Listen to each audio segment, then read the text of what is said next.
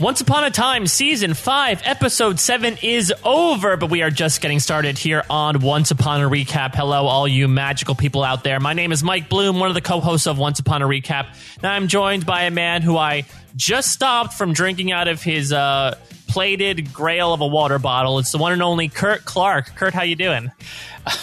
I have chosen... poorly.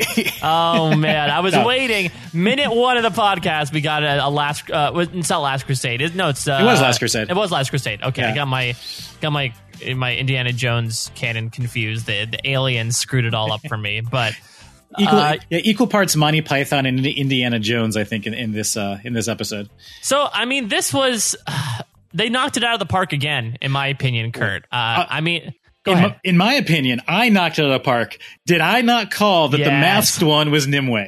Yes, Kurt, Boom. you are you are on a hot streak right now between you predicting something's up with Guinevere and you saying, like, the minute we saw this, I think two episodes ago, when we our, the first scene of episode five was Merlin uh, Merlin getting trapped into becoming a tree, and we saw this person with the gold mask, and you said, like, well, it was the person he... called the masked person the one who killed his fir- his only true love, and, and you had correctly predicted that that was that was her indeed. It was Nimue. Yeah, and there's something feminine a little bit about the mask and the figure, and I was like, I think that that was his look. That's why he couldn't do anything and or was shocked. And um, and I I don't mean to like pull a muscle trying to pat myself on the back, but pat pat pat. No, I think you deserve to on a, on a show that. We are very commonly wrong on every single yeah. thing that happens. I think this is a rare moment where we can take a second and really appreciate it. And I mean, you've been two for two for two on these predictions. Let's hope we can go for a third one here, though. I, I, I don't want you to now make any sort of like wild, extreme predictions and hoping that it'll, it'll come true. And, and it also, and, and the kind of the icing on the cake is that this has been a really enjoyable season so far. Absolutely. I mean, this was right up there for me with the Arthur episode. Uh, and I mean, like part of me is kind of like, oh, I want to stay. I want to keep staying in Camelot just because the these the, by far the best two episodes of this season, and arguably the best two episodes we've had in a while, are the ones that have really focused on the entire mythos of Camelot. And I do have a theory about that, because I, I think that in bringing the characters into like a new world and a new set of characters, rather than what they've been doing the past couple seasons, which is just introducing one new one or two new characters into the Storybrooke atmosphere, brings an entirely new mythology that the writers can kind of spin off of, instead of, you know, the the two episodes that we've been talking about are the, very rarely feature any scenes in Storybrooke. And so the writers can say, okay, let's spend a couple episodes in Camelot since we know nothing about it and we brought people there. So they're able to benefit from that extremely. Yeah, but they've got to get more mileage out of having the rights to only you. So we have to get back to Storybrooke at some point. Yeah, that's true. And I mean, this, uh, again, we we got one more scene in Storybrooke than we did in the Arthur episode. So who knows? Maybe if we have another, like, if we have like a Guinevere flashback episode, they'll have three scenes in Storybrooke. Hey, let's, let's cross our fingers.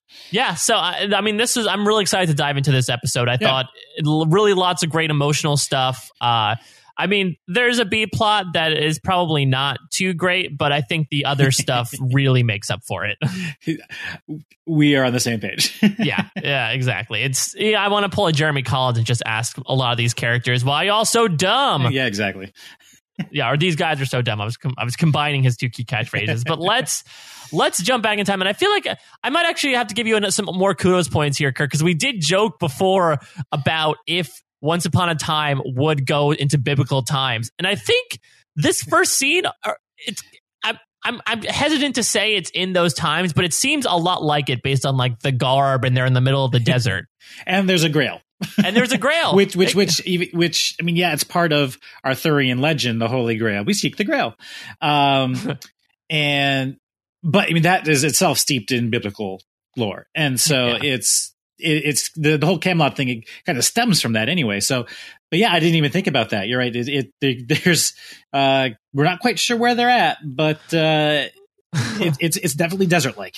yeah, this actually, and uh, you know, whoever bet that by minute five of this podcast will be making a Lost reference. Congratulations, you just won some money for the week. Uh, this reminded me a lot of the, but a much better version of that Lost episode Across the Sea, which was, uh, I believe, the second to last episode of the entire, or the third to last of the entire series, and it showed like, oh, this is what happens in the origins of the island, and we get to see the origins here of the Dark One. And this scene, we see like the origins of the origins of the Dark Dark One, where Arthur, uh, Merlin and this and this other man are wandering through the desert, and you know when you see this other man that he's he's probably going to die soon. Yeah. Uh, they they they find the Grail, and and a scene that strangely kind of mirrors uh, Sir Kay and yeah. Arthur.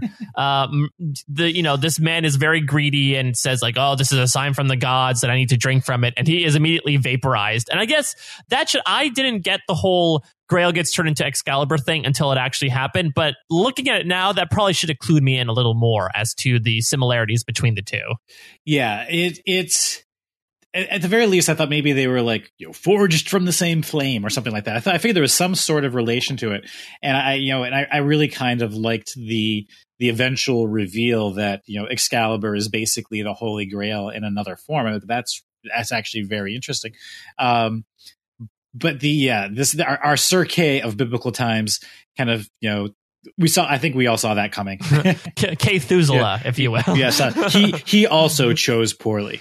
Yeah, absolutely. But Merlin, uh, I guess, in being kind and asking the gods first, uh, and not in showing his etiquette, he's able to drink from it. And it turns out, I guess, we found out the purpose of the Holy Grail, which is to grant this person magical powers. And we see that where he uh, pulls a scene from Heroes Reborn and turns the desert into grass. It did seem very, very familiar uh, from that, from that last season.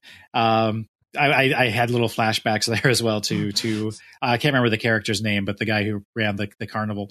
Yeah. Um, yeah. It, it's, It, it makes me wonder, like, did the first guy, if he had just kind of shown some humility and asked, would he have been given this power? That could have taken this in a yeah, or, or said, please. Yeah, exactly. Just be polite. That's, so all the, that's all the Grail wants. This brings up an interesting question, though, Kurt, because are we to believe that this is like the origin of magic in general? Are magical powers derived from drinking from the Grail? Or because I'm still kind of confused, and maybe we'll hash this out as we track this origin story a little bit. I don't know if we're supposed to believe that Merlin is and this Grail is the point from which all magical power comes from. I mean, we don't really even have, you know, without again, you know, dipping into, you know, you know, biblical lore. Uh, we don't really have a story about like even how where the Grail came from and how it got there and if it had a previous life prior to Merlin finding it. Um, in terms of like, granting this sort of power, uh, and like you know exactly, you know, if we're to believe that this, ha- I mean, if we believe that this happened. It was it a thousand years ago. Yeah, that, a thousand years before Arthur, B A. A thou- is, is that was that what it said? Or was I think it, it like- said a thousand. It said a thousand years before the year of Arthur. I think it said. Uh, okay, because I'm like wondering. Well, you know, technically, if you're matching that up against our calendar, does that make it one thousand fifteen? In which case, this is actually after the Grail was actually used, or uh, you know, around the time of Jesus of Nazareth. And I just got started going into a tailspin mentally. I was like, you know what? Let's. I I, I don't necessarily. think like I didn't necessarily conclude or come away from this. This was the origin of magic.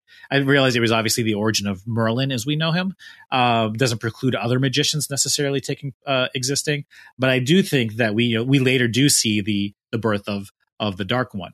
Um, and you're getting a little bit ahead of ourselves. Uh, well, no, I'll bring, I'll raise up my other point when we get to the the story of Nimue. Well, let's jump forward about eight hundred years, yeah. uh, two hundred years uh, before all this stuff happens in Camelot. We get uh, to a, a random town that Merlin's sort of hanging out in. And he's uh, sort of broing down with this uh, this little kid who my wife totally called it on the couch at that moment that that kid was the apprentice. And I totally went over my head until later on. Uh, but I definitely could understand it considering he tells him to go like look after the brooms. Uh, did you did you catch that the first time? Yeah. And actually, I, I paused it at that point and looked it up. And then that red cloak that he's wearing is the exact same red cloak that Mickey wears in all the classical ah. Sorcerer's Apprentice, kind of the, the big puffy neck uh, of the red cloak. Yeah. Uh, so that's definitely Mickey. Cloak. Um, but uh, and at this point, I was like wondering, is this the one of many apprentices? Is this the same apprentice that we found out died?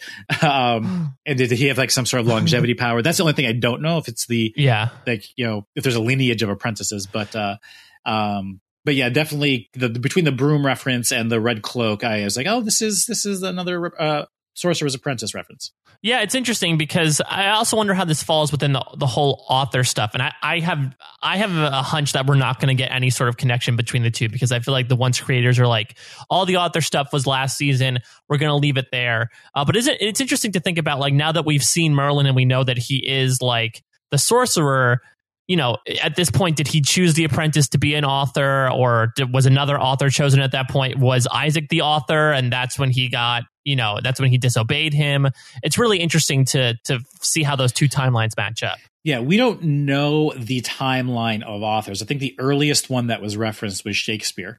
Um And so we don't, oh, yeah, I forgot about that. so, so again, trying to kind of match up the timelines can become a little tricky. I think, you know, I, if anything, like if we have to like kind of force the logic, then, uh, you know, Merlin uh, became uh, uh, a, uh, the sorcerer, you know, prior to Shakespeare's time, uh, which which seems to make sense in what we're seeing. So, I yeah, I'm wondering when the uh, when at one point they decided they had enough funding to bring on a third person into the yeah. Merlin crew, and so it's gonna be it's gonna be sorcerer, sorcerer's apprentice, and then later we'll add an author. Yeah, exactly. It's it's like it's startup, and they're like, oh, you know, yeah. we got some we got some angel funds. Yeah. I think we'll be able to bring in someone new.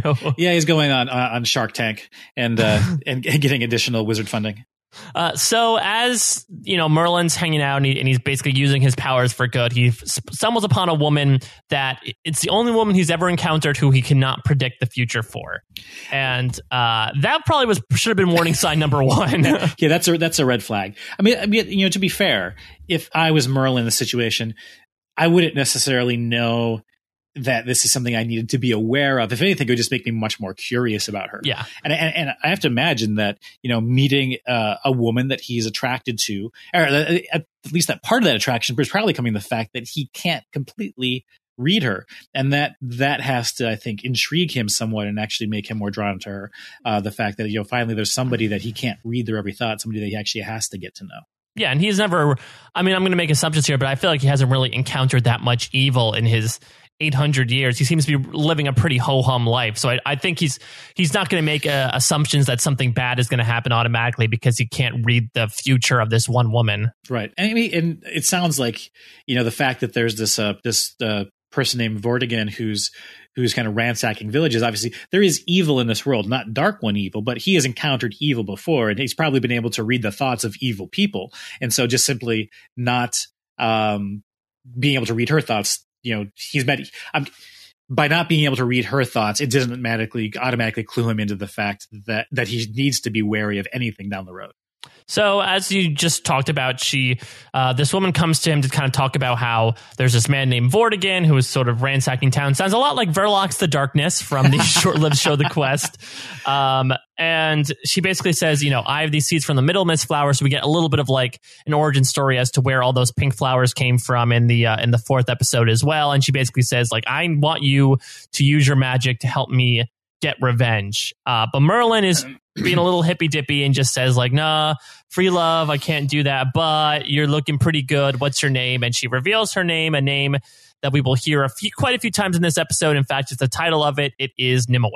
Right. And, and, and to be fair, I mean, we, he, she actually goes into detail. Well, that her idea of revenge is the, f- is if the, if these middle mist flowers, which only originally grew around her village, if they could actually live on, be, you know, despite the fact that Vortigern, you know, completely razed the village, if these flowers could live on, that would be her best idea of revenge. And I think there was kind of like a, almost like a, a turn there where, you know, we, we at first she's like, I just want revenge. I'm like, ooh, this is trouble. But then she reveals what she actually means by revenge. And I think Merlin's actually, you know, you know, down with that. Yeah, I just think, I mean, I think this episode did a really great job of sort of, I mean, pun unintended, planting the seeds in uh-huh. terms of uh, Nimue's eventually turned to the dark side. And I think this is a really good one where it's clear coming in that, like, I think she's coming in a little too hot in terms of, like, it's clear that she is very vengeful against uh, against Vortigern, whether that has, you know, is it's violent or nonviolent. She still is harboring evil feelings towards him, and that's going to manifest itself in uh, eventually using her powers selfishly and taking his heart and becoming the Dark One. That's not at all how I took it, though. I, I, oh, I really? No, yeah, I took it as like like we're supposed to, like, she says she wants revenge, and like we're supposed to immediately put on edge by that. But then we're like, oh, she's actually got a, like, her idea of revenge is actually peaceful. Like, it's something that's actually a positive for the world. It's not so much like it's, I, I didn't see it as coming from anger at the, at that point. I thought it was more like we were supposed to be initially wary of her, but then she explains what she means by revenge. And she's like, oh, actually, you know what?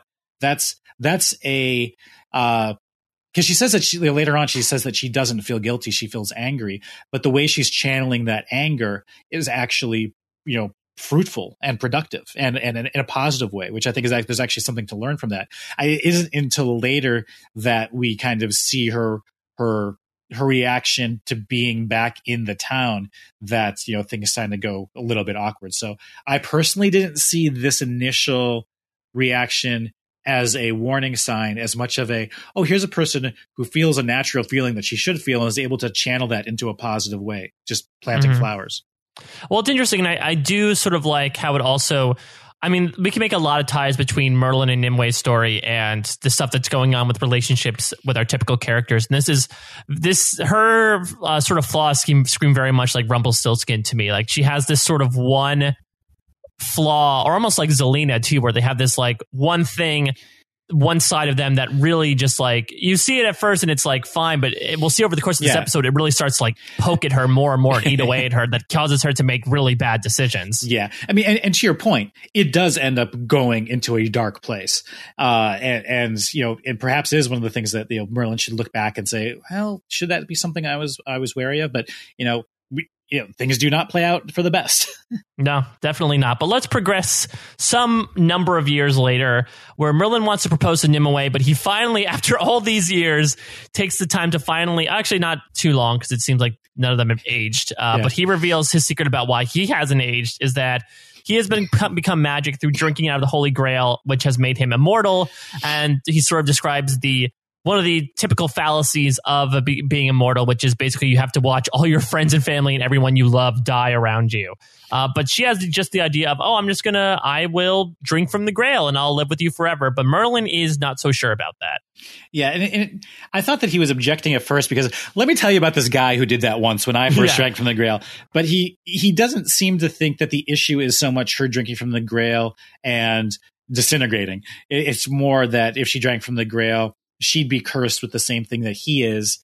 Um, I'm like, well, that would give you a kind of a partner to live long, you know, to live through this with. And um, he, I, I think he's he's being protective of her, I think, for a reason other than I expected him to. Yeah, uh, I, I don't I don't like his logic here where he's like he basically uses the the the argument of like, well, if everyone, you know, if everyone had a million dollars, then what would rich mean? He's basically saying like, well, immortality would become more commonplace if more and more people drank out of the Grail, which I don't think is probably the best method you want to use to try to get your girlfriend to not drink from the Holy Grail. And I like the fact that it's like, she's like, if you if you still have the Grail, he's like, oh, it's basically in your living room. Yeah, that's I, I love how he just basically like kept it. It was very like that's very Once Upon a Time to me that it's like, oh, here's this all powerful object. Oh yeah, I've kind of had it over here the entire time. I didn't know what it was at first, but yeah, I guess we can dust it off and use it. Yeah, there's flowers in it currently, or yeah, exactly. Nice little centerpiece. Yeah, absolutely. But uh, well, the the thing that threw me like the is. One of the two issues I had with this episode is like he suddenly leaps. Basically, the solution is let's shape the Grail into a sword and it will cut away the magic that's granted to me. And yeah. I'll no longer be immortal. Leap and, in logic there. And, okay, and granted, I don't uh, understand magic. I'm not a practitioner of magic. I have not studied magic. It and maybe that is like the the. You know, the thesis you put forth at this point in terms of what you should be doing. But I'm like, um, okay, I wouldn't have necessarily gone that way, but uh, you know what? It, it, it shuttles the story forward. Yeah. Yeah. It's, it's strange. Yeah. The, the strange leaps in logic. And actually Vortigern's going to kind of oh, yeah. lampshade this later on when he says like, well, if you didn't want me to attack you with this, you shouldn't have made it a sword. Well, not just uh, that. He's like, like, you know, Merlin says, you know, this, it's not meant to be used as a weapon. And then that, that's to what Vortigern says, well, then you shouldn't have made it into a sword. Yeah. It's like, and I was like, sure, like if you make it into like a pair of pinking shears or something that you can just simply snip away the immortality, don't make it into this huge weapon. Yeah, if, if make it into like a seam ripper. Exactly. A little X-Acto knife of magic. Yeah. Um, but uh, yeah, it, it, I, I didn't quite get that.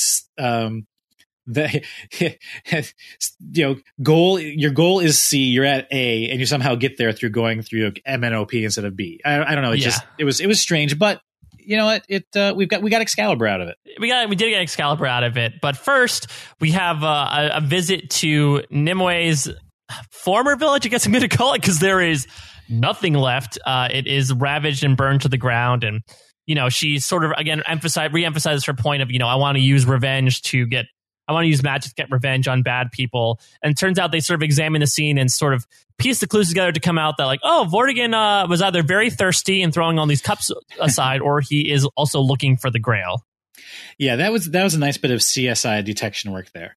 Yeah. Um, I I don't that was more rather than leap of logic. That there was that was a little Holmesian in terms of putting stuff together. I was okay with that that that trail of connecting the dots. Uh, Merlin is such a heartthrob. He basically is the Benedict Cumberbatch of this show. Oh no! Oh no! Uh, yeah, it's it is a little. I mean, I think again they had to pack a lot into this episode, so they just did ran through things really quickly. I think that explains what you mentioned just a few minutes ago about the let's turn the Grail into a sword thing, and that also kind of is like is why they threw this random tidbit in at the end of this scene of like he tries to use basically like his magical powers to cast a protection spell over the uh, over the Grail, but then he sees Vortigern in his mind's eye, and he. You know, he says like, oh, you know, you know, I can't use magic to kill someone because if you use magic to take a life, then the darkness will dig down deep inside you. And that is like foreshadowing has flown overhead saying somebody is going to do that. And it's probably not going to be the man who is not the Dark One. Yeah. And, and, or even a little bit earlier, like when he's like, I'm going to go over here and cast like, you know, use my magic sight. You, you know, you make sure that the Grail is still in the backpack. Yeah, and exactly. I'm like, that's when I have my notes. This is not going to end well. Like that. That's. That sounds like, you know, she just got done kind of, this is where she kind of went on to her soliloquy of, you know, how she isn't, she doesn't feel guilty. She doesn't have, uh, he kind of dropped a hint at survivor's guilt. Um, I thought survivor guilt was something different. I thought that's when I bailed on Fringe to watch T V on, on Wednesday nights. Um, but, uh, but he like, she's like, I'm angry. And I'm like, okay, well, don't give the angry person the task of looking for the Grail when you know kind of what she wants to do with it. Yeah. You never never drink out of the Grail mad. Yeah. It's like never go to bed bad. Yeah. But she's like, he senses that, you know, Vortigern is near, you know, he's, you know, on the horizon where we just came from, uh, let us hurry. And I couldn't tell immediately if he was like, well, let's hear, hurry. Like, is it like run away or is it like hurrying toward him or, um, But Run away. I think that, I think they're running away toward the the the Flame of Prometheus at this point. Yeah, I guess I guess so. I guess I mean I guess they were go. Uh, yeah, it's the, that's a little confusing as well as to were they always going there and just decided to take a pit stop through her town, or after they realized the Vortigern was looking for the Grail, did they realize oh we should go there right now? It's again they probably couldn't. Uh, the, maybe there's in deleted scenes or something their their path there, but it is a little confusing the sequence of events and why they decide to go to the Flame of Pre- Prometheus right there, right then. Well, I think I think they were always heading there, and it was just they were passing through. The village was just on the way because well, let's pass through this horrible memory of yours. Nimue. yeah, yeah can we, it's just out of the way. Let's let's see if you you know anything left behind.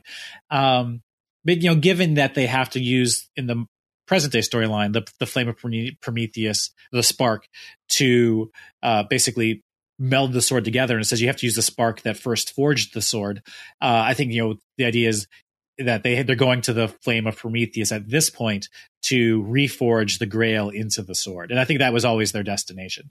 So let's let's get to the Flame of Prometheus here, and actually, I'm.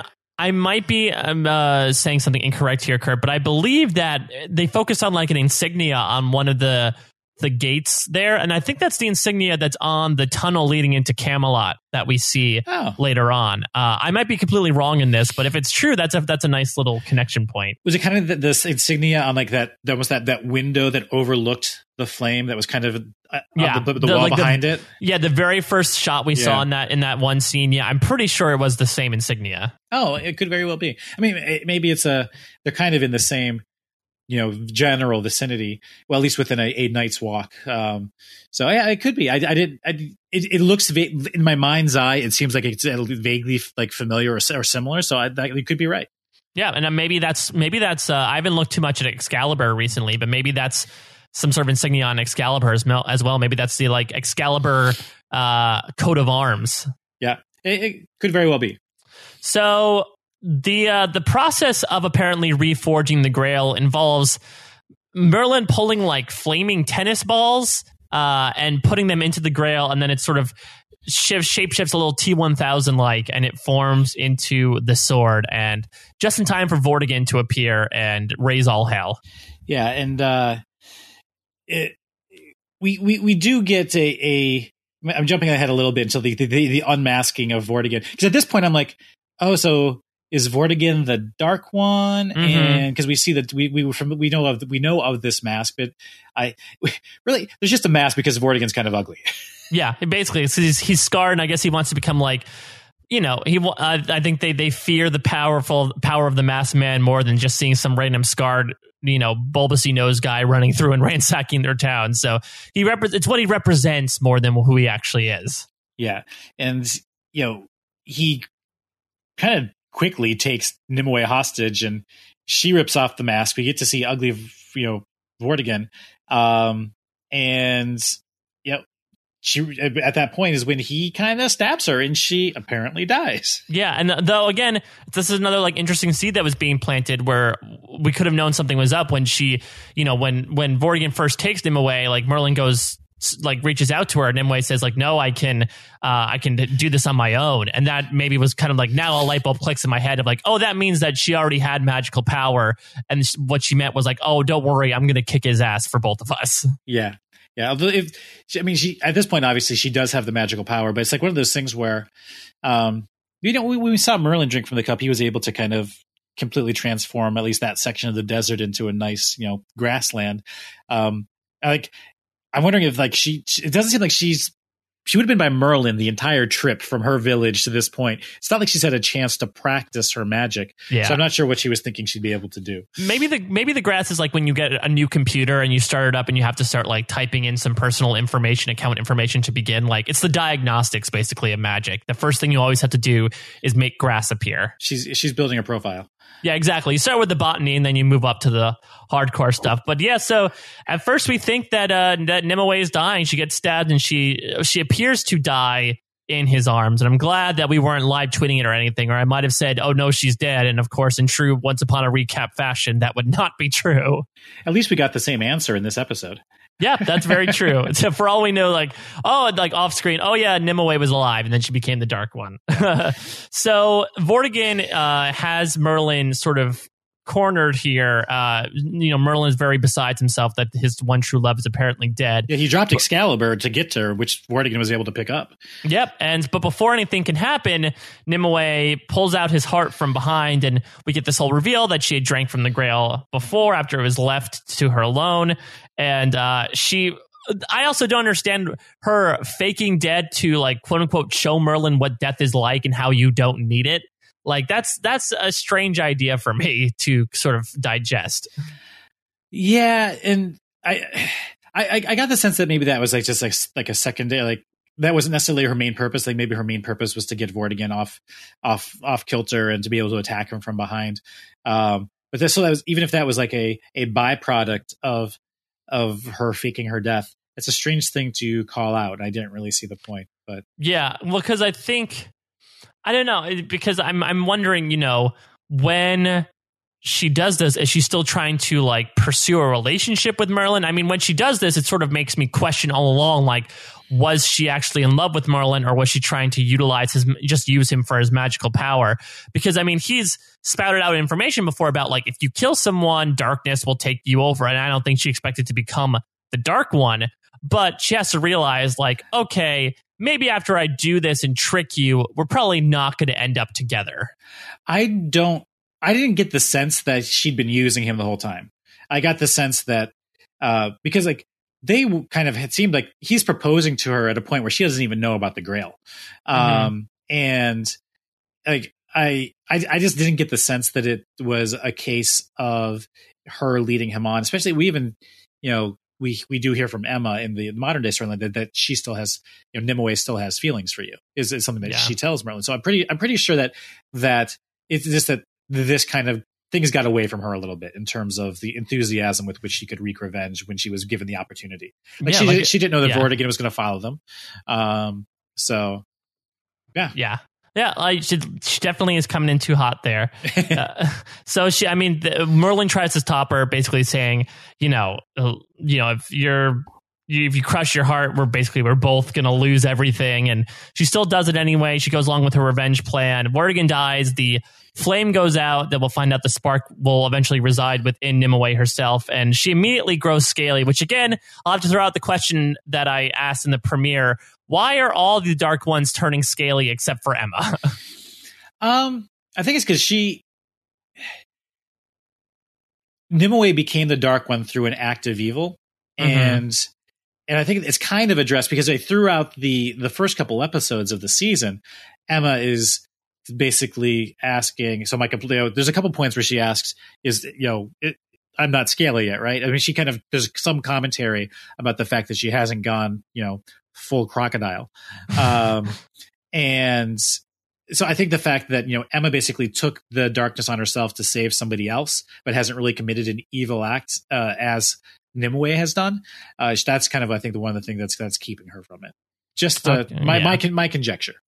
Oh, yeah, I guess that I guess that makes sense. I don't know. Or maybe just Dark Swan looks too badass and the, the, they didn't want to put her, you know, they didn't want to put uh, put her through that much makeup every single day. Yeah, that's true.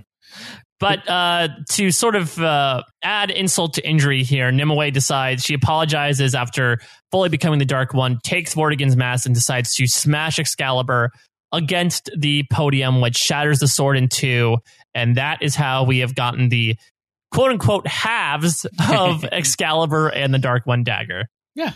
And uh, it, it, there were a lot of firsts in this episode in terms of we see the first Dark One. We saw the... the first uh, known act of somebody ripping somebody's heart out, at least mm-hmm. in the timeline wise. This is the first one. Not to say that's not going to an episode down the road that takes place before this. Maybe we'll see it. Um, but I, I thought it all tied together nicely. The only the only question I had is, does this mean?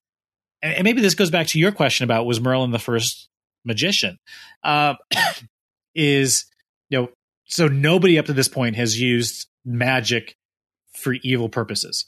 Or at least magic yeah. granted by the Grail for evil purposes. I can see the latter more than the former. Mm-hmm. Um, if there's if there are other ways to get magic, maybe you figure they'd have to be used for evil. But maybe it's just that um, magic granted by the Grail had never been used for evil before, and that's what generated the Dark One. Yeah, that's the exact question that I had as well. Is like, I mean, this even if it's power that exists, like.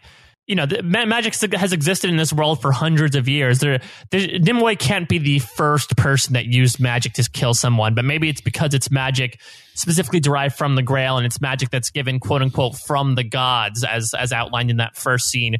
Maybe it's sort of like if you look in like Greek mythology, how, you know, the gods gave gifts and if people misuse those gifts, kind of like the story of Prometheus, then you were punished as a result. And maybe it's, maybe you're right. Maybe it's because...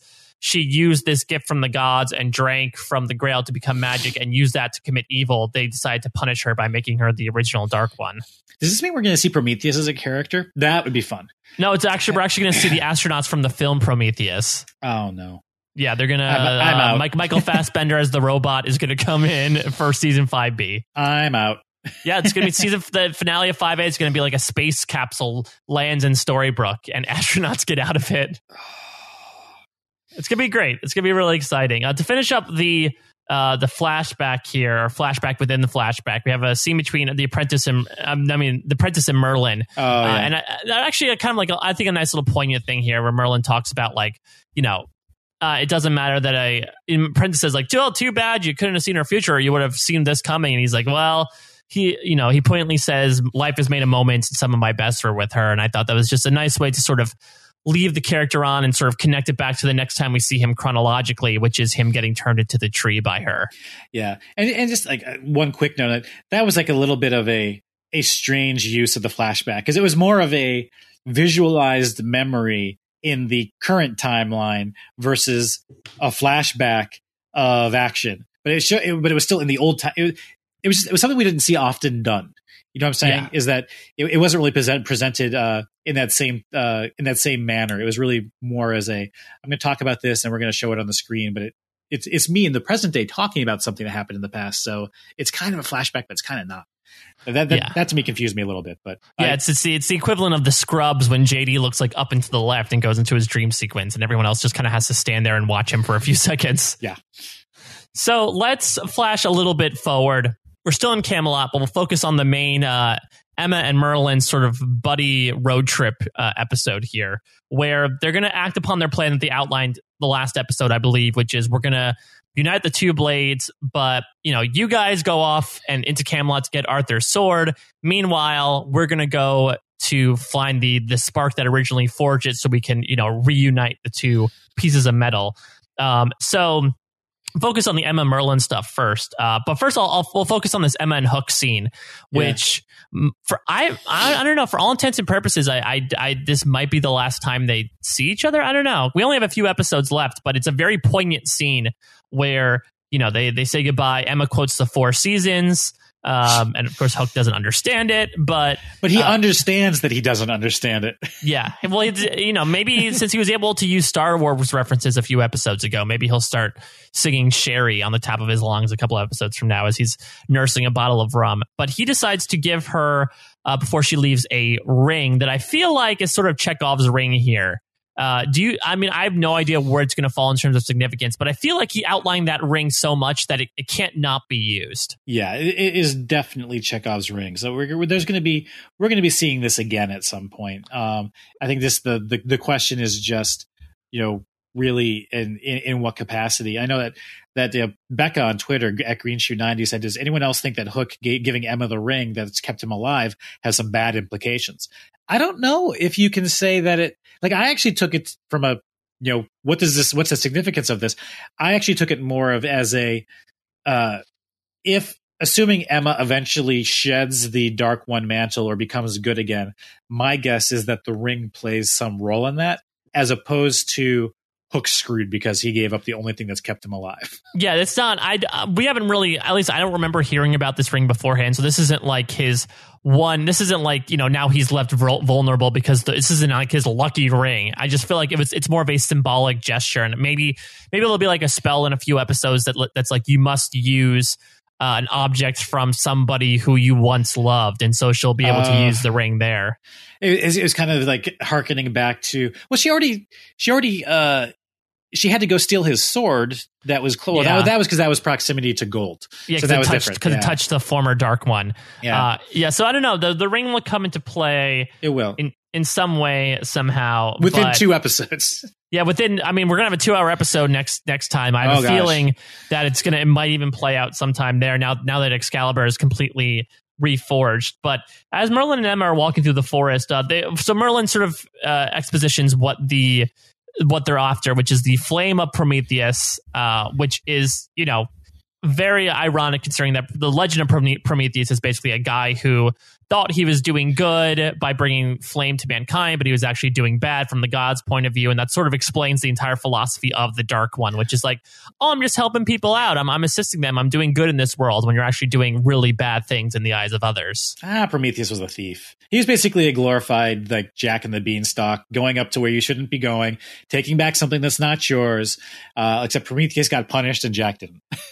Yep, exactly. It's it's ageism. Yeah. So um, Emma is, notices that Merlin is a little down in the dumps, and he he remarks that, you know, just so you know, when you get there, you're going to have to probably fight the original Dark One. Uh, and so Emma is obviously extremely hesitant to do this, and Merlin's going to outline two paths for her that will come into play almost immediately in this episode, which I believe one path is basically like, either we both survive or you succumb to the darkness and you kill me. Yeah, and... And I wasn't sure. He's like, he he said, because I didn't quite get the, uh, initially that the first Dark One that they're going to be seeing would just kind of be in her mind like Rumpelstiltskin had been. Um, but, you know, she kind of spells that out for us and says, wait, so if the other, you know, if the uh, the first Dark One's really just kind of only in my mind and, and you're going to get killed, then I would be doing the killing. He's like, yep. And also all those that you love would be at risk if that happens. Yep. Uh, and I think, I mean, I don't know, it might have been spoiler alert that we actually, we hadn't, we hadn't seen him alive uh, later on, and we don't know what the timing of that magical voicemail was, but I, I had no fear in terms of Merlin here. I did, I did not think that Emma was going to kill him. Um, I, I was thinking about the magical voicemail too. I was a little unsure what was going to happen. Like, part of me was like, he could, something could happen to him, but maybe he's also downplaying um for Emma what would actually happen. Like, let's say he actually foresees that that she attacks him, it's better that she believed that he, be, he was killed when he's actually maybe just on another plane of existence and then comes back to right all the wrong she's doing. I wasn't I wasn't as sure. Mm-hmm. Well, I mean, at least it doesn't happen. I mean, I don't know. Yeah. I I feel like there should there would have been like a grander event, or at least Merlin wouldn't have outlined it right there. I feel like it w- they would want it to come as much more of a surprise instead of saying like, well, I'll tell you, fifty minutes into the, into the episode, you're going to have the choice to kill me. Uh, and then to have her actually do it later on would be a little anticlimactic from my point of view. Well, my predictions are good two, three episodes out. If you were sitting here watching the episode with me and ask me, okay, what's going to happen? I'm terrible at that. Yeah, it's always, I mean, that, and that speaks well about the show that they're able to like throw in some pretty good twists. I mean, I think based on your predictions, I kind of personally saw the Nimue is the Dark One twist coming, but they they still are able to like make it work. Right. And, and, you know, going back to what we what happened in the, I believe it was the last episode or the, the the previous episode six, is that, you know, Merlin in his magical voicemail is back to directing them to find Nimue to help them. So something's up there. I mean, just like, you know, in, in some manner, Nimue lost her Dark One status, just like, mm-hmm. you know, Rumpelstiltskin lost his Dark One status is on the is, is on the path to becoming a hero. You know, maybe things are redeemed with Nimue, and and that's where we end up seeing things go. But that's getting ahead of ourselves a little bit. That, yeah, that's, well, that's well, looking down the road. We can definitely look down the road later on. But yeah. let's let's see. I mean, Merlin and Emma, they, speaking of the road, they reach sort of the end of the road here. They get to the uh, sanctuary, I guess, of where the, flame, where the Flame of Prometheus was. And so what basically Merlin has to do, or Emma has to do, is hold the dagger and basically summon the Dark One, or his summon like the, look up the history of dark magic basically, and we see a nice little effect where there's like a roulette wheel of Dark One names that flash. And I'm sure if anyone, you know, any of you uh, you screen cappers, I'm sure could like could have paused it and seen a lot of the names, because I, I Rumpelstiltskin was very prominent on there, but I'm sure we would have seen Zoso. We saw uh, Gor- we saw Gorgon. Gorgon. Uh, Gorgon was the one before Zoso, I think. Yeah, it and. and And we also have at the very end of the episode answered like, well, how many Dark Ones were there exactly? Uh, uh, uh, a gaggle. Yeah.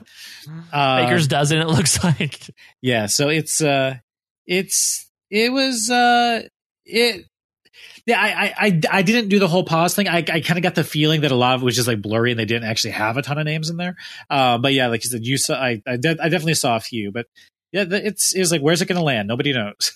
And it landed on Nimue. And yes. that, this is where... Come again, on down! Are, yeah, you are the next contestant on... Kill Someone. Uh, it's a horrible name of yeah. a game show. I, could, uh, though, I could hear your mind racing for where is this going to end. Yep, and it definitely trailed off there. Though I could see totally see the way like American T V is going, where like by like the year twenty fifty, there might be a game show where like you have to kill someone, and that's the... that you win like a, a brand new house yeah. as a prize. The Running Man.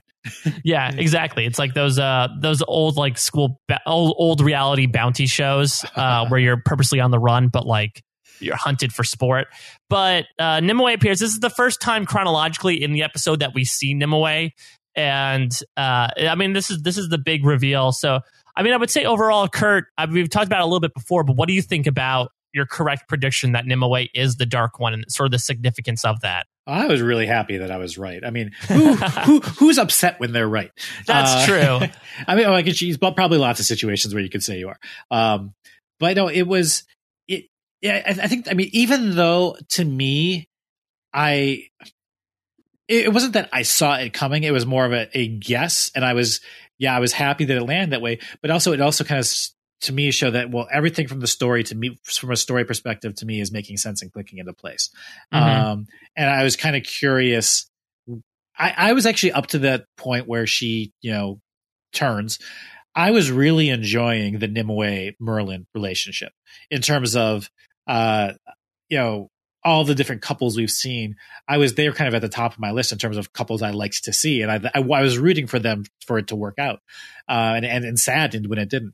Um, so it was I thought it was a I thought it was a, uh, a an, an an interesting and and good call from a story perspective. Yeah, I agree, and I think again this complicates the relationship so much, and I feel like it does a great job of saying like, well, this isn't just like a one time.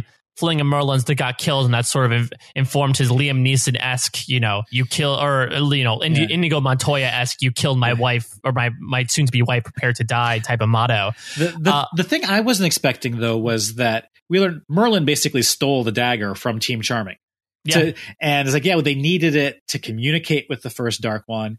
In which case, I'm like, why don't you just use a Crimson Crown? I mean, because that is your, you know, go-to mushroom for communicating across barriers. But um, they needed the Dark One dagger to communicate. I, I, I get. I was just surprised that they. Like, I think he could have explained that to Team Charming, but he stole it from them.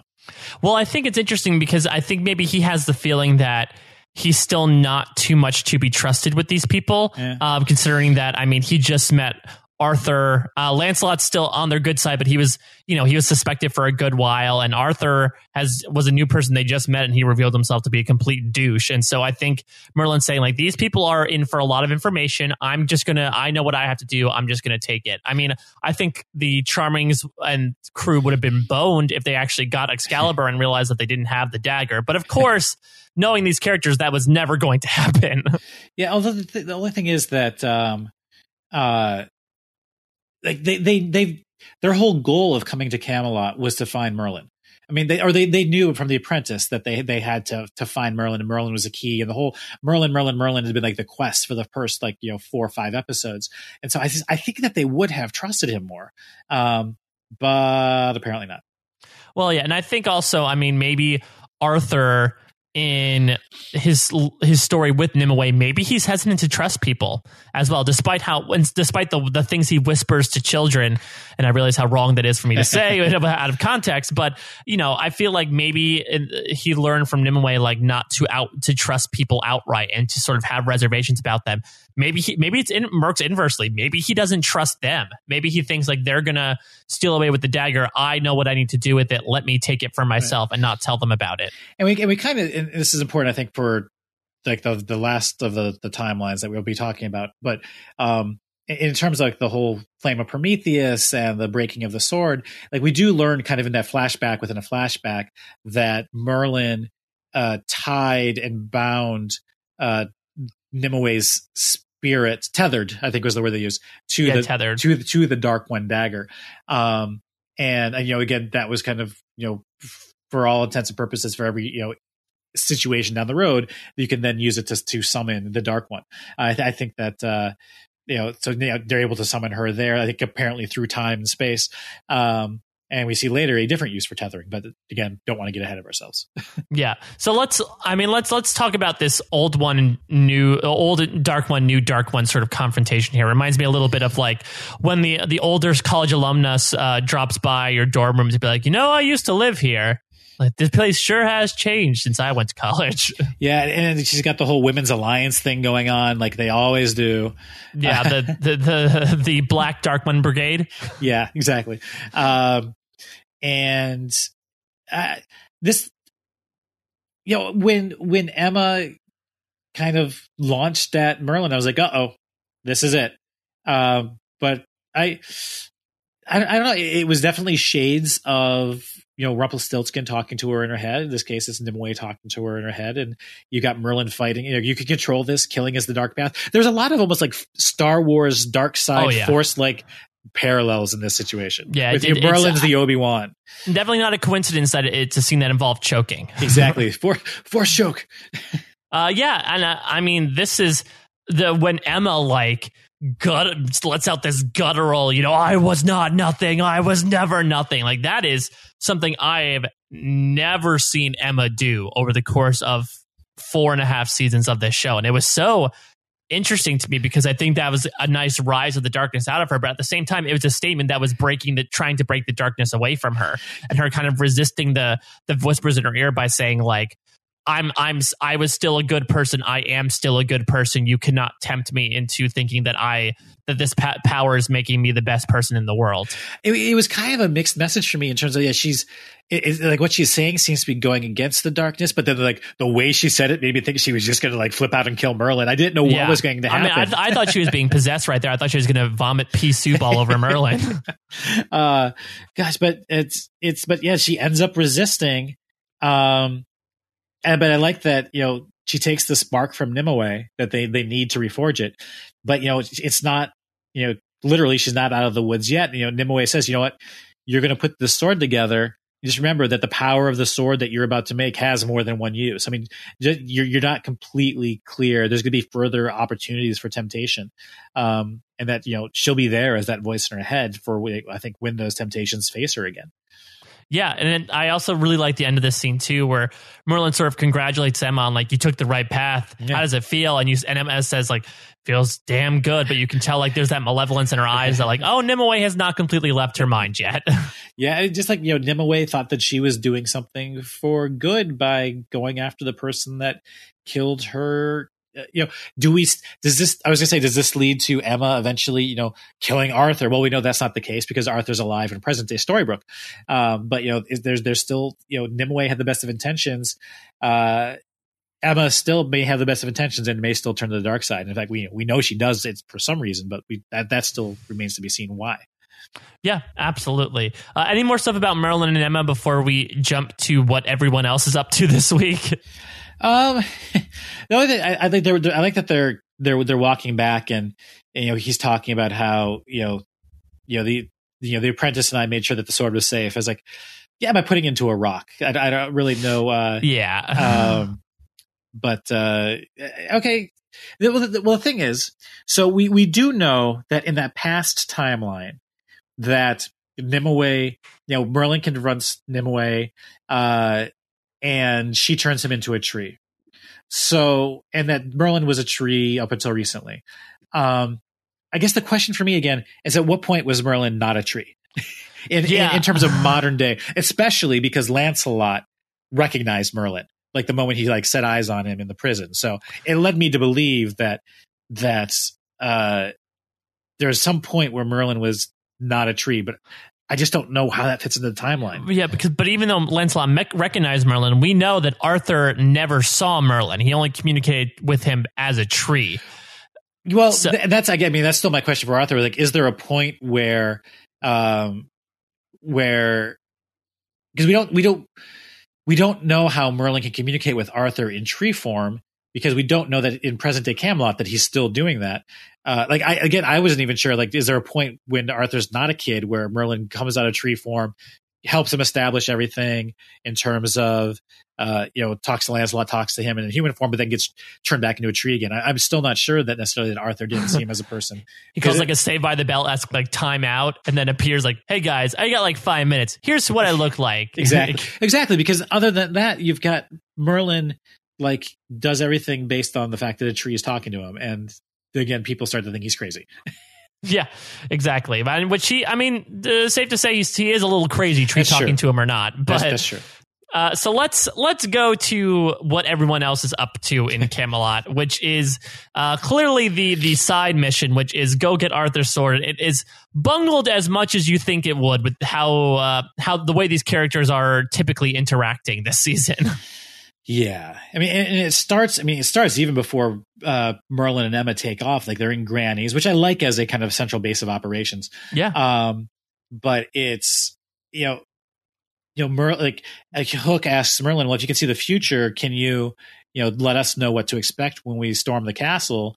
And it's like, "Well, things aren't always clear." And then Hook just loses it. And I'm like, dude, chill. He's trying yeah, to help he's, you. He's definitely Moody Hook. Moody uh, Hook. We we see it, we see it from time to time.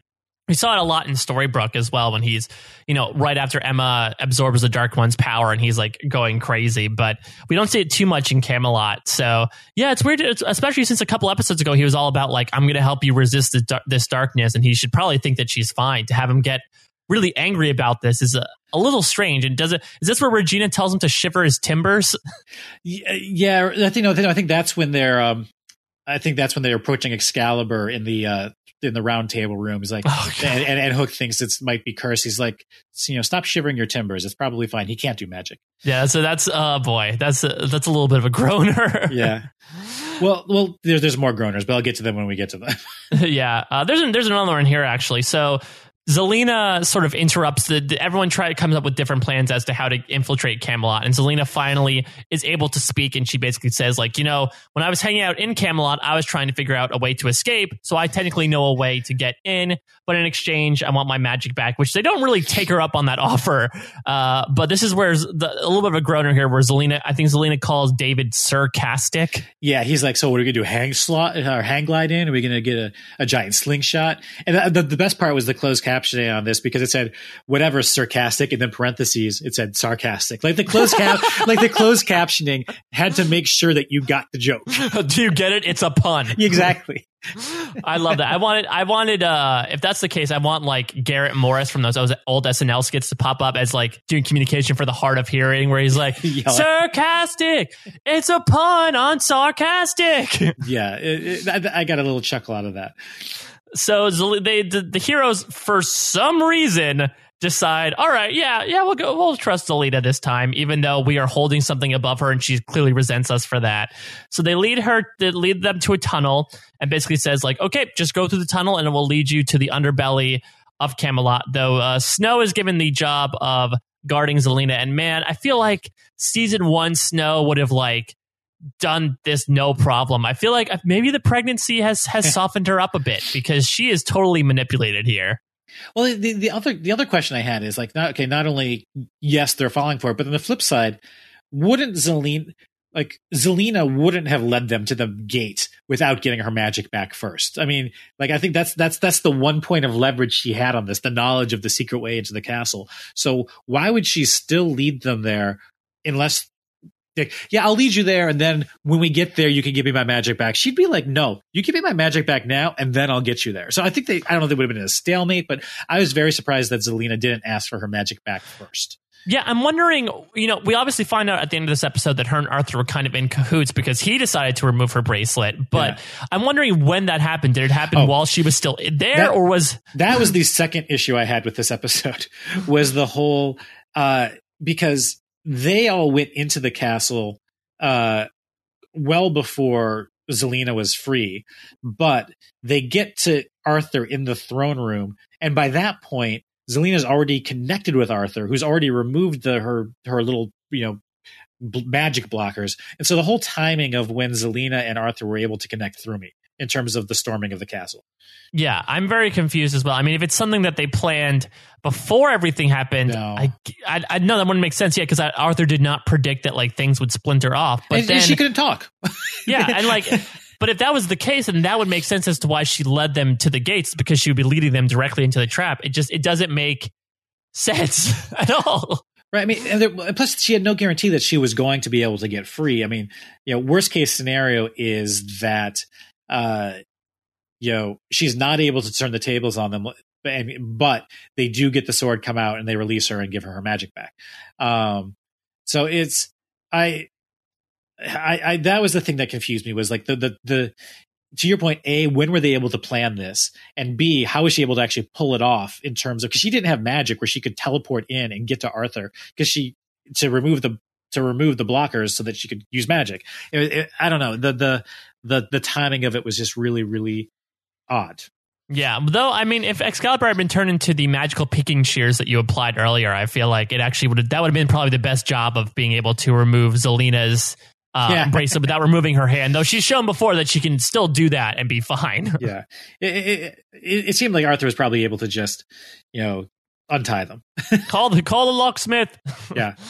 Uh, so meanwhile, we see a little bit of Arthur here. We we, we haven't really seen uh, we haven't seen Arthur plotting a bit in a couple of episodes, but he shows off his newest concoction, which is a sort of T one thousand slash Alex Mack type of thing that basically liquefies anything it touches into the sort of this like metallic goo, except for the cauldron or the ladle. Yeah, that's uh, that's uh, got. I'm, I love that they they jumped right over that plot hole by being like, nope, because it's magic. Yeah, well, which which I I buy, but he they leave without taking the ladle, and it's like, if you're supposed to throw this or dump this on Team Charming, you basically got two guys holding this large cauldron, but no way to scoop it out and throw it at people, because whatever you put in there to throw it is going to melt. So I don't know yeah. what they're going, how they're actually going to use this corrosive liquid. Well, they were gonna do um. they would do, a, they would pull a Home Alone, and they'd either d- like uh, tie it to a string and swing it down the stairs, or they'd uh, they'd pour it down the stairs, and so their feet get stuck, or their feet would, I guess, disintegrate, and then they'd all die. And hopefully it doesn't eat at the stairs. I mean, I got the impression that it would kind of, you know, it, that maybe stone and wood might survive, but like human flesh and bone and any other metal was kind of at, uh, you know, at risk here. But yeah. uh, I was like, literally, you have nothing that you can use to actually, you know, scoop this out, because like, I was actually I actually rewound and watched this part. He takes the ladle, and he, he you could hear him set it on the table as they're walking out with the cauldron. And you see, he just kind of actually put them in a really difficult position. Yeah, I, I maybe actually maybe he is sort of the Kevin McCallister in terms of just being this really mischievous kid. Yeah, come at me, thou horse's ass. Uh, so, uh, the, so the heroes sneak in, and they, they spy the serum again, being carried probably to this, these poor guys' doom, as they're, they're just sort of carrying it, waiting to do God knows what with it. And Regina helpfully points out, hey, Zelena hasn't screwed us yet. Yeah. It's not like that's going to happen anytime soon. Chekhov's statement. Yes, exactly. Or we call, or as we call it, foreshadowing. Yeah, exactly. Known as Chekhov's statement. So meanwhile, Zelena is weeping to Snow White. And again, Snow White is has gone soft. Uh, she totally is buying into like Regina's totally fake crying and jealousy towards her sister, and she gets she cries out in pain, which gets Snow's attention, and she like does like a donkey kick, like like knocks Snow out r- hardcore, and you and she's uh, she finishes the scene off with a nice "No rest for the wicked." It, it, it's strange though, because like she starts out the scene, Mary Margaret starts out the scene kind of how you want her to be starting out the scene, in terms of Zelena's kind of sulking and Mary Margaret's like, yeah, whatever, yada, yada, yada. Like she, you think Mary Margaret's not buying it, but on a dime, she like flips and suddenly gets like concerned. Maybe it was the fact that well, this woman's pregnant and she seems to be in pain, but, uh, and, and I'm saying this about the character of Zelena and not the actress. Zelena, not a good actress.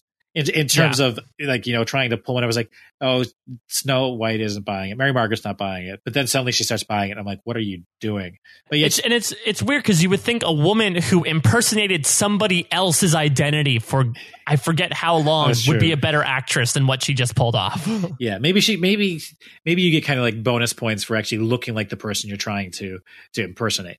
Maybe um, maybe, maybe Zelena's more of a character actress and she can't play like realistic grounded things. She more has to be like that one girl that you see in a bunch of things, but is sort of playing over the top characters. I do think you nailed it, what you said a, a few minutes ago in terms of, you know, Snow White from seasons one and two would never have fallen for this, or at least would no. she may have fallen for it, but she would have like not succumbed to the, you know, the boot to the head, and uh, yeah, and would have there, there would have been a longer fight scene here. Yeah, it kind of sucks because I, I think this this scene, season in particular has done a great job of really building upon the characters that have been previously established. But I feel like it's been at the expense of like, I can understand that for plot purposes, there are some characters that need to make mistakes, but to have them come at the expense of these other char- main characters that we built up for so long, like by far out of this main group of heroes, not excluding Emma, Regina is by far the smartest one. Everyone else this season seems to have been just making the dumbest decisions. Exactly. So let's kind of segue here into the last few scenes that sort of tie back to the Emma and Merlin stuff. So the heroes bust into the, the round table and they freeze him. But then suddenly Zelena gets, we get the reveal here that Zelena somehow at some point came in with a tied up Snow White. And she reveals that her and Arthur are, are in cahoots. Yeah. And Regina's about to throw down and we get yet another mention of the baby and sort of that quells everything. But, um, but even the part where... You know, this is the part we were talking about earlier where, you know, Regina's approaching Excalibur. Like, she freezes Arthur and makes his weapon that's in his hand disappear. And she's about to go to Excalibur, which is lying on the table. And Hook says, you know, careful, it could be, you know, may have protections. And Regina's like, yeah, he doesn't know magic. And you do see Arthur grin there, despite being frozen. Uh, yeah. And I'm like, okay, something's going to happen here. And sure enough, uh, uh, you know, maybe Zelena knew two routes in and she kind of gave the longer route. The, the, the, she, she, gave, she gave the scenic route. The scenic yeah. escape route to uh, to Team Charming, but she knew the express escape route and she kind of took that one. Yeah, I guess that one makes sense. Uh, but basically, Zelena has another purpose here. She sees that Arthur has found uh, a tethering spell, which I guess doesn't require any sort of ingredients. This is more of a thing that, that Zelena can just kind of do by looking in the book, uh, yeah. which she does, and she's able to tether the other quote unquote half of Excalibur to Merlin, and now Arthur is going to use it to call into Merlin. And so I I think we are totally out the window here with like Machiavellian scheming Arthur, and now we're at like petulant child Arthur, because there's there is no amount of like subtlety to what he's doing this episode. Yeah, although I, you know, Zelena said that the whole thing was Arthur's idea, um, and you know, and Arthur does have access to Merlin's tower, so they probably had access to plenty of Merlin's personal belongings if that was needed. But the fact that this whole thing was Arthur's idea, that he found the spell, that he came up with this idea, uh, I, you know, again, we go back to Arthur. It's, it's kind of a Tony Vlachos of of Camelot, uh, that he that you know fifty percent of the things he does go remarkably well and are remarkably thought out, and then the other half of them are just like, why are you doing this? Yeah, absolutely. Though I have to say, something that really made me like laugh out loud this episode was when Charming, in one of his only few lines this episode, urges Arthur, you know, you got to think about what you're doing, and Arthur says, you know, thank you, David, but Merlin! I love that he's just like screaming Merlin's name into the sword to get him to appear. uh, oh, yeah, and then poor, uh, but, poor Emma's left alone in the woods. All of a sudden, you hear the, yep, you and, hear the little shoosh, and she's, uh, the, yeah, the magical whoosh. Yes, uh, and that's what. Yeah, so so Merlin is whisked away. It reminds me a lot of like when uh, Jafar makes the wish at near like the the. sort of the climax of Aladdin, where he wishes for the genie to be his, and he's like reluctantly forced to be by Arthur's side. Though it's interesting because Merlin's sort of trying to, is Merlin trying to sway Arthur here when he tells him that Emma has passed the test and he, Arthur can finally finish his quest and give him the sword so they can vanquish evil? I think so. I mean, he, he kind of drops the hint that, you know, you know, Arthur kind of had this impression that he was meant for greater things, and Merlin's trying to guide him down this road of, you are, I mean, just because it hasn't happened yet, it's going to happen. You still have this destiny to play.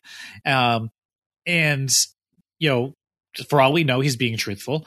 Um, but yeah, Merlin isn't, or Arthur isn't having any of it. In fact, he has to command Merlin uh, twice, I think, to stop talking. Yeah, which is weird. I don't know. I don't think that's the way it's supposed to work, but I guess Merlin is a very all-powerful being, so maybe he has a, a bit of magical resistance to him, or Arthur didn't say please, like, you know, what happened with the guy with the grail. Or or the fact that I think maybe, like, like stop talking, but then, like, if he asks Merlin a question, the, the, the implication is that he wants him to talk, and so uh, it kind of turned off the the silence spell on Merlin, and then he, so he had to reinstate it and say, stop talking again. Yeah, and we and we get a little bit of more insight from Arthur here in terms of like we really break down his sort of uh, his sort of motive here, where he talks about, you know, I want basically a I, a I want all the glory, and B, I feel embarrassed because I'm a, a quote a half man with a half sword who answered riddles from a tree. Yeah, again, yeah, leading letting us to believe that Merlin was only always a tree to Arthur, and um, but I, I think, you know, Arthur probably not well versed in uh wish phrasing or command phrasing. He's, he's he hasn't had control of Merlin or been in this position at all. I, th- I think Merlin, uh until Arthur kind of gets a grasp on how to phrase things, Merlin has quite a bit of leeway in how he handles things. Like he first initially yeah. commands Merlin to make it so the others can't harm him, so he removes their weapons. He doesn't like turn them into stone, which, you know, somebody might have done. And then when he says, you know, make them leave, he he sends them away, but we don't know to where. Yeah, exactly. He could send him back the other to, room. to, he could send him into like the armory, uh, or or like next to all the spell books for all we know. Yeah, Arthur needs to learn his genie logic here, because it's it's very much like you need to outline. I mean, that's the Dark One, and granted, Merlin's not the Dark One, but I guess they're using a very similar type of magic to tether to the instruments. But like when talking with the Dark One, you need to outline exactly what you want, because the Dark One's going to take advantage of some yeah. sort of loophole in what you just said. And I could totally see Merlin using that for good. Yeah. And I mean, because this is interesting, because this is the first time we know that the dagger controls the Dark One. Uh, this is just a simple tethering spell. It's, it's more of a, a commanding uh, spell. And I, I, I do like your idea of he sent them away to the middle of an armory with lots of weapons and a big gold box that says Arthur's weakness on yeah, it in exactly. big letters. Yeah, I mean, that's, again, he, well, you didn't say don't put them there. Exactly. Uh, anything else you want to say about Camelot in general before we jump into the bookend scenes of this episode and finish things off? Let's bookend it. All right, so let's bookend it with the bookends. Uh, so the first scene of the episode, which is kind of weird to talk about, you know, an hour, fifteen minutes in, but Dark Swan, as we talked about last week, has both the dagger and Excalibur. in her hands, and we finally we finally see the return after a while of Dark Clippy here, and he says he basically says, you know, the two halves represent history, and it's time for Excalibur's promise to be fulfilled. And we really, I think that really sets up like the history that we are going to learn over the course of this episode. But the meat of this really comes in the last scene of the episode. Yeah, and it's at, th- at that point I was like, "Well, what is Excalibur's promise?" And then we eventually find that, you know, Excalibur was forged to make someone who was no who was immortal no longer immortal. Mm-hmm. And, and like, if that's literally what Excalibur's, you know, promise was, is that where we're heading? Like, is is Emma reforging Excalibur to make an immortal mortal? And is that herself? Is she doing this whole thing to make herself no longer the Dark One? Is that the whole plot? And I, I'm, I just don't know where this is going. Yeah, I think for the uh, for Excalibur, for me, it's like I agree that it started out as this sort of thing to vanquish or to cut ties with magic, but then it's sort of now become this sort of junction point that they brought up several times of like, Emma, if Emma takes the sword, she, or the person who takes Excalibur can either use it to extinguish all evil or snuff out the light, as yeah. Dark Clippy alludes to earlier. So uh, it's sort of, I think it's it's sort of uh, it ties into a little bit of what Emma experienced in season four B, when they talked all the time about like Emma will have to face a choice where she either has to go on the side of good or the side of evil. And I feel like it's a very similar junction point where Emma's going to grab the sword at the end of this episode, and she's going to have to choose whether she uses it for good or evil. And the side that is not extinguished will obviously rule the day. Yeah, I mean, I mean, the interesting thing about the Dark One is the Dark One has never really just made simple demands of those around them. Uh, like, like we did, Emma has not said, you know what, I want this, and the rest of the town could like look at that request and be like, you know what, that's that's reasonable. We could kind of live with that. Sure, we'll give you that, and and and then everybody lives happily ever after. Um, no, there's something big that she wants that she wants to get in her own way, and I, we're we're going to be seeing that uh, play out in the next couple episodes.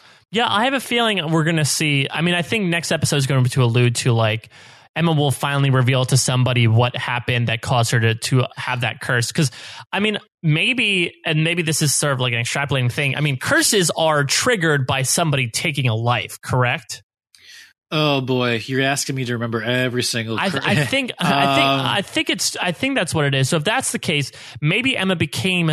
fully became Dark Swan and caused the curse at the same time by killing somebody. Mm. Um, maybe. I just don't know. Um, but we we do know that, you know, that's at least how you become a Dark One, if not how you do a curse. Uh, I, I'm sure there's a death at some point.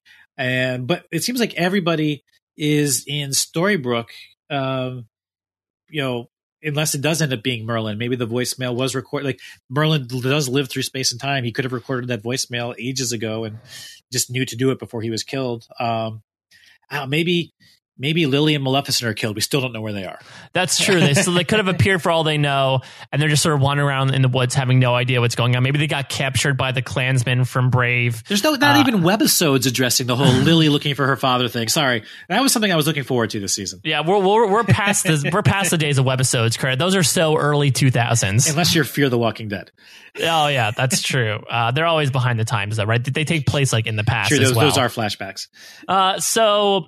So Emma is able, so as Emma, you know, contemplates what to do, we see the spirit of Nimue come back, and she sort of vocalizes what I was just talking about in terms of, she said, you know, I was against you uh, merging the two before because I thought you were going to use it for good, but now it seems like you're going to be using it for evil. And now all the other Dark Ones appear behind her. There's a lot of, it, there's a lot of them. Yeah, and what appears to be a combination between a Dementor and a Jawa from Star Wars. They were very Jawa-like. That is true. They looked very Jawa-like. Yeah. I, fe- I felt like if there was any... I felt like they were going to take Excalibur if Emma didn't hold on to it and use it for scrap metal. R two Excalibur?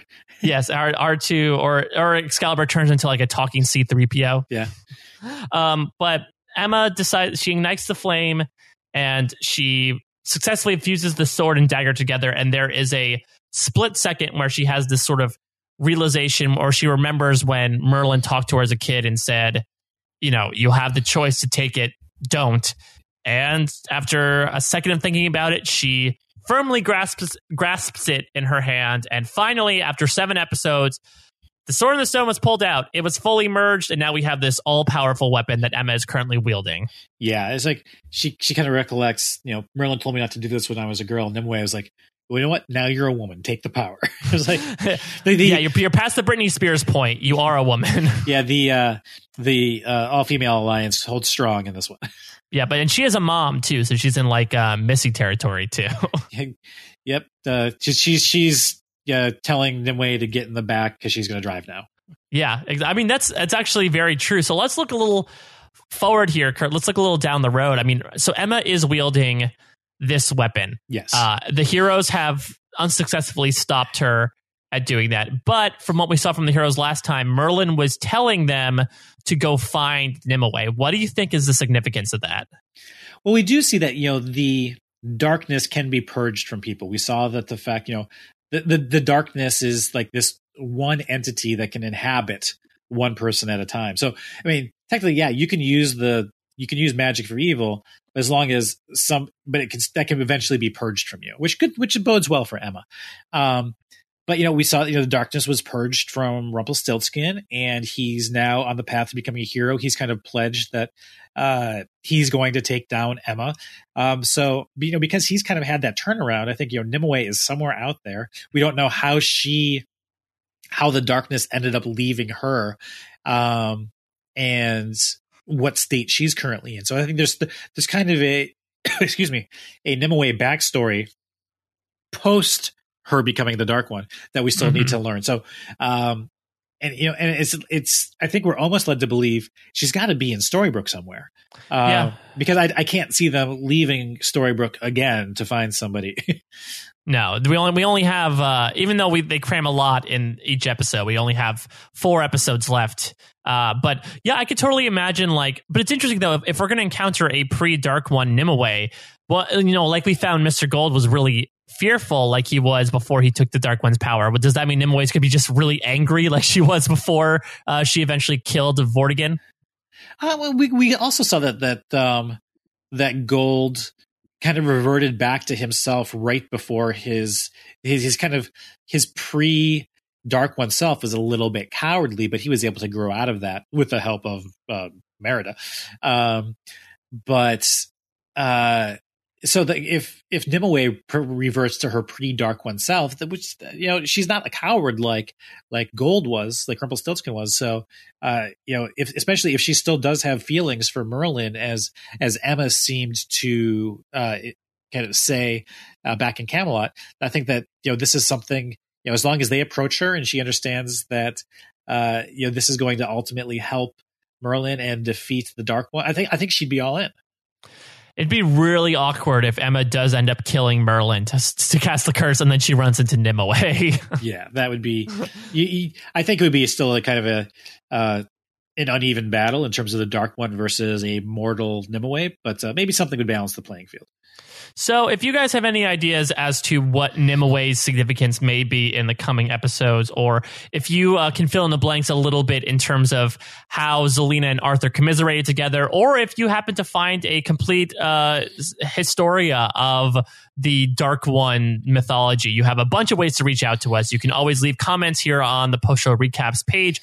While you're here, if you haven't, please subscribe to our Once Upon a Time only feed at post show recaps dot com slash once iTunes. And as always, you can reach out to us through social media. Kurt, how can people find you via Twitter? Uh, just look me up at Kurt Clark with two C's. And I am at a Mike Bloom type on Twitter. And please make sure you're subscribed to everything going on on Post Show Recaps. Kurt, I hear uh, you appeared on a, another Post Show Recap show in the past week. Yeah, I cheated on you, Mike Bloom. I'm sorry. Uh, yeah, I was on most shows recapped, and myself and Rob and Josh and Antonio, we talked about uh, Ash versus Evil Dead uh, on Starz Channel. Uh, with the, the pilot had aired uh, earlier that week, and you know, had had a good time talking about it. Well, Kurt, I'm going to make things a lot better. I cheated on you as well. Uh, I, uh, this coming week, we actually just recorded it last night, but I ended up sitting down with Antonio Mazzara to talk about the recently released Netflix show Master of None, which is the uh, Aziz Ansari new comedy. Uh, really, really, really enjoyed it. Oh, and uh, Antonio and I had a really good talk about it. Definitely recommend it. Definitely recommend watching all the episodes because we dive really deep into all ten of them, but they're only half an hour. So it's like watching five hours of Once Upon a Time, uh, but without the head scratching canon behind it. Nice. Uh, so to finish things off, Kurt Clark, can we come up with a hashtag for people who have made it all the way to the end of this podcast? Oh, magic pinking shears. I think magic picking chairs is great. So just so you guys know, quick programming note. Obviously, next week is a two-part episode or two-hour episode. I think they're actually two episodes, yeah. two differently titled ones. But what we're going to do is, uh, because the show's taking off for Thanksgiving, we want to provide you guys with a little bit of content in between. So what we're going to do is something very similar to what we did last year around this time. Uh, we're going to record the two different episodes in two different parts, and we're going to release the second one a week later when the episode would typically air. Uh, but it's not because of Thanksgiving. But we will be recording them both at once. So we'll, we will we'll have seen both hours at once, but we're going to separate them out just to give you guys a little bit of extra content to pad out your holiday weekend. Yeah, it's it's we, we don't you're going to be doing a lot of binge eating on uh, Thanksgiving. You don't need to binge podcasts as well. So let's let's we'll space that out for you and and do do your ears a favor while you're stuffing your stomach. Yeah, exactly. We're all about moderation here on the uh, Once Upon a Recap, which is why we always go well over the amount of time the actual episode takes. Yes.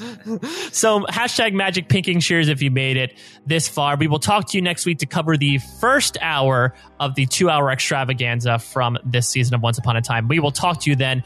Thank you, as always, for listening. And remember, when you are exploring the tunnels of Camelot, just uh, take the scenic route. I hear it's a, got a great view. Take care, everyone. Bye-bye.